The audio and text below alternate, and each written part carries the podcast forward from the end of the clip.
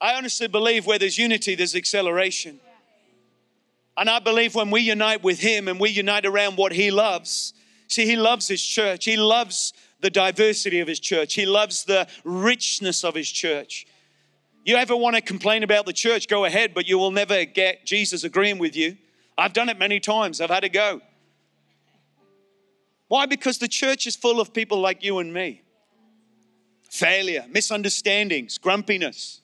I'm just talking about me. But the point I'm making is if you talk to him, he will always smile and say, But she's my bride. She's my bride. And using language that the Bible uses here, it's a metaphor. And it's just basically God saying, I'm the head, the church is the body, I'm connected to the body. Imagine a body with no head. Yeah, pretty ugly, pretty weird. But imagine a head with no body. I think that's equally just as weird. So he's the head, we're the body. And unity from God's perspective, Psalm 133 literally says, it's like the precious oil that runs down the head of Aaron, down his beard, onto his robes. It's a picture of a continual flow. And I am believing that our church is going to experience a continual flow. More and more people wanting to get involved, more and more people connecting with Jesus and his plans and purposes for their lives. I believe for acceleration for this second half of the year. I believe for the jobs that you're in that you're going to see breakthroughs, doors opening. You're going to see favor where often there's not been favor. You're going to see a change of heart. There's going to be new staff members. There's going to be new ideas coming in the second half of this year. New ideas that's going to bring release. It's going to bring new relationships. It's going to bring new opportunities. Maybe it's been tough so far, but I'm telling you, you're going to see acceleration. And when you see acceleration, it's a speeding up. You're more efficient. There's more things get done. I believe this year, anybody want to believe with me this year, you're going to accomplish more in less time. You're going to have only a few conversations, not many, many conversations, but a few conversations that's going to actually go somewhere. When you speak, people are going to listen in Jesus' name. But I'm telling you, it's better to believe than to not believe. It's better to have faith than to not have faith. We all have faith. It's just where do we put our faith? Where do we put our trust? Are you going to trust yourself or are you going to trust God? Are you going to trust His promises or are you going to trust failure? I honestly believe that unity brings so much positiveness. It brings so much good and so much resource. That's why God is talking to His church what He sees. And a continual flow literally means that basically the whole body is functioning. The whole body is anointed. The whole body is in a relationship with a loving Savior. In other words, there's not a distance, there's not a disconnect. I really believe this part of the year you're going to come closer. I really believe you're going to come closer to His heartbeat for your life and for your future. I believe when it's happening in your life, it's going to be happening for our church. See, because the church is a gathering of people. And so if your life is going forward, I believe the church will go forward. If the church is going forward, it's only because people are going forward. And I hope that you always understand that, that that's the blessing of serving God. Let me just give you perspective a little bit. And uh, and, and it's found in Acts chapter 6. I've been talking about keeping the flow, don't stop the flow. And I don't believe anyone in this room would deliberately want to stop the flow. It's a different spirit. I believe there's a desire to keep the flow going, to stay connected. And I want to continue today with this the impact of unity. And there's no better way to see the impact of unity than to see the church, the book of Acts. The book of Acts is just the acts of the Holy Spirit, the acts of the apostles, the acts of ordinary people like you and I who encountered Jesus. And they got involved and they started to really just have an expectation that God can do anything. And it brought so much momentum and it brought strength and it brought so many good things. Well, let me read another one for you, and that is in Acts chapter 6. This is interesting because this is about, again, the power of unity. And it says this as the numbers of followers of Jesus kept growing, there was tension between the Greek speaking Jews and the native Hebrew speaking Jews.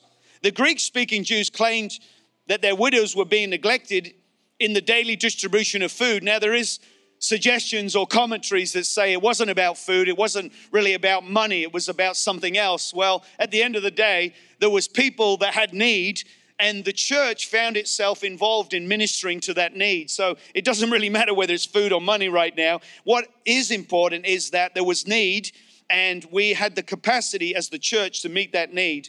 The 12 apostles called the group of believers together and said, It is not right for us to be neglecting the preaching of God's word in order to administer food and provisions or to get involved in this need.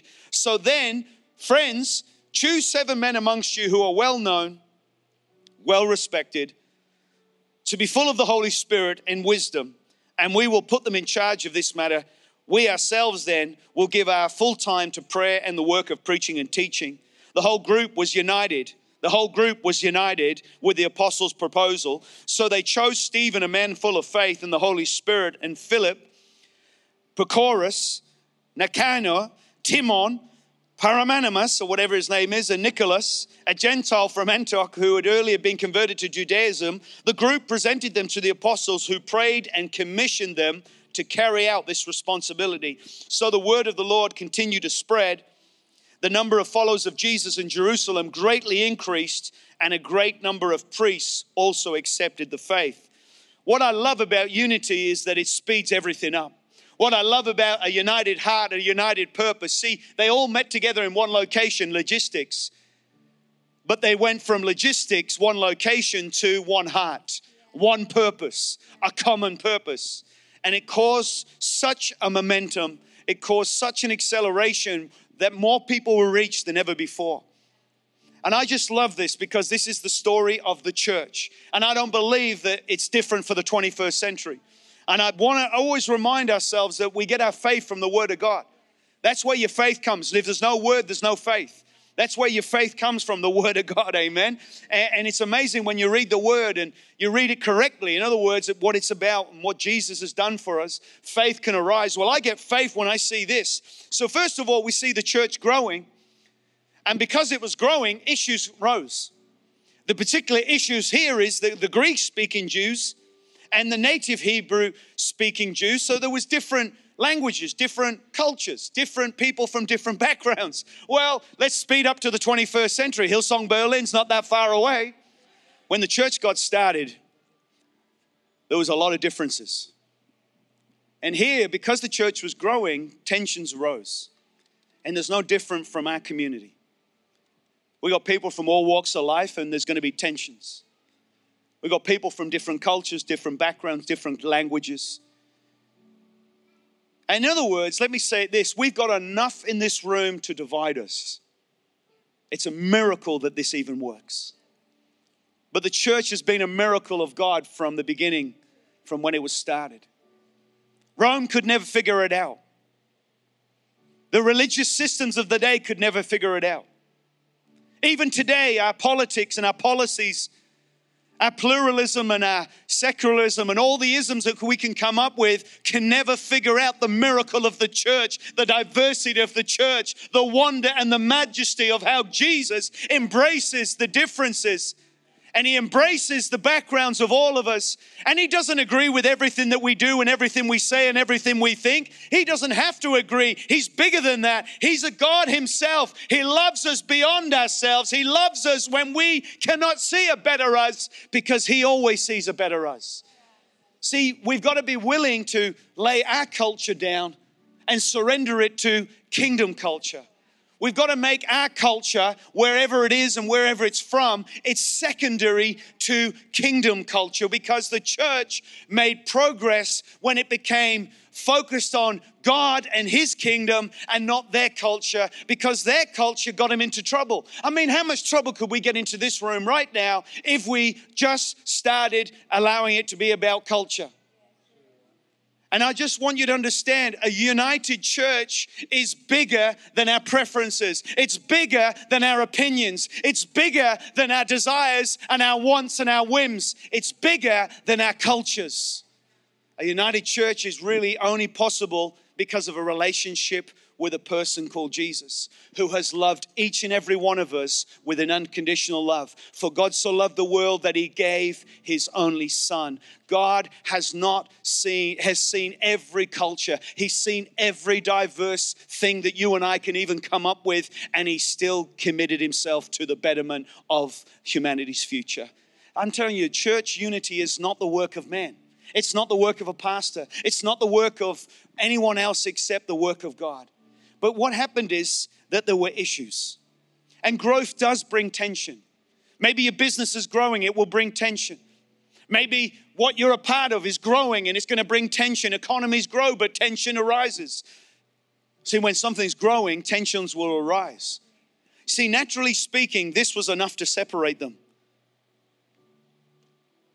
Why aren't you looking after my clan? Why aren't you looking after my tribe? Why aren't you meeting the needs of my group? Why aren't you looking after this group? Why aren't you bringing a Bible study to this group? Why aren't you? And it's amazing how these voices can rise when we forget about the grace of God. And so what happened is those who were leading, the apostles basically made a decision okay, there is a tension, there is a neglect, there is an issue. It's coming out of growth. We thank God for the growth. But what I love about this is the growth brought tension, but the unity brought solutions. The growth brought tension, but the unity brought solutions. Let me say it in a natural way. A football team could find itself in the finals or in the semi finals. Maybe it's a club that's never been there before. See, the growth brought tension, but the unity brought solutions.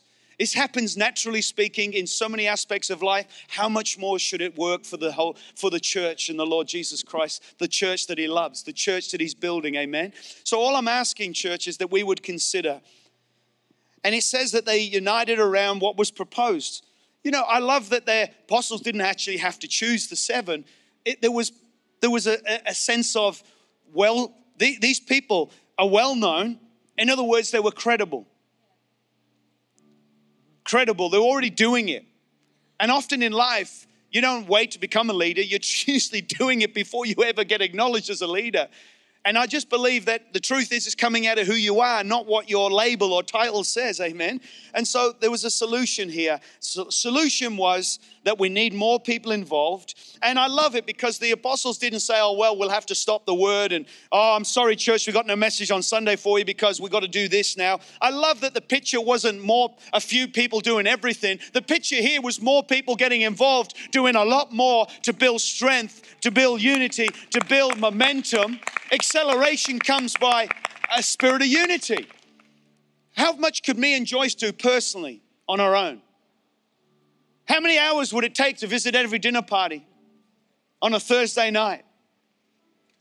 You see, what I'm trying to say is, is we have to understand when God's body starts to function, everybody starts to commit to playing their part. It's amazing how the oil continues to flow and solutions become the focus, not the problems, not the division, not the separatism, not the segregation, not the differences. The fact is, is that we don't find ourselves divided by our backgrounds, we find ourselves united around His promises, united around His consistency, united around God's goodness and His, His mercy towards us. But what I love about it is, is that they brought them to the apostles and then commissioned them. They prayed for them to carry this responsibility. And listen, this is what it says. So the word of God in Jerusalem continued to spread. See, you can't spread if you're not growing.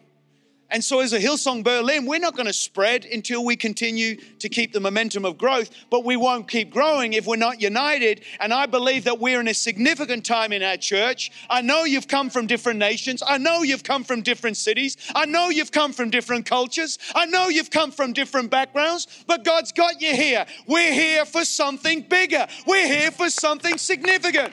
All I'm asking is would you play your part? Would you surrender? Would you stay surrendered? Would you be willing to be a part of the oil that continues to flow? He wants the oil to continue to every part of the body. Amen.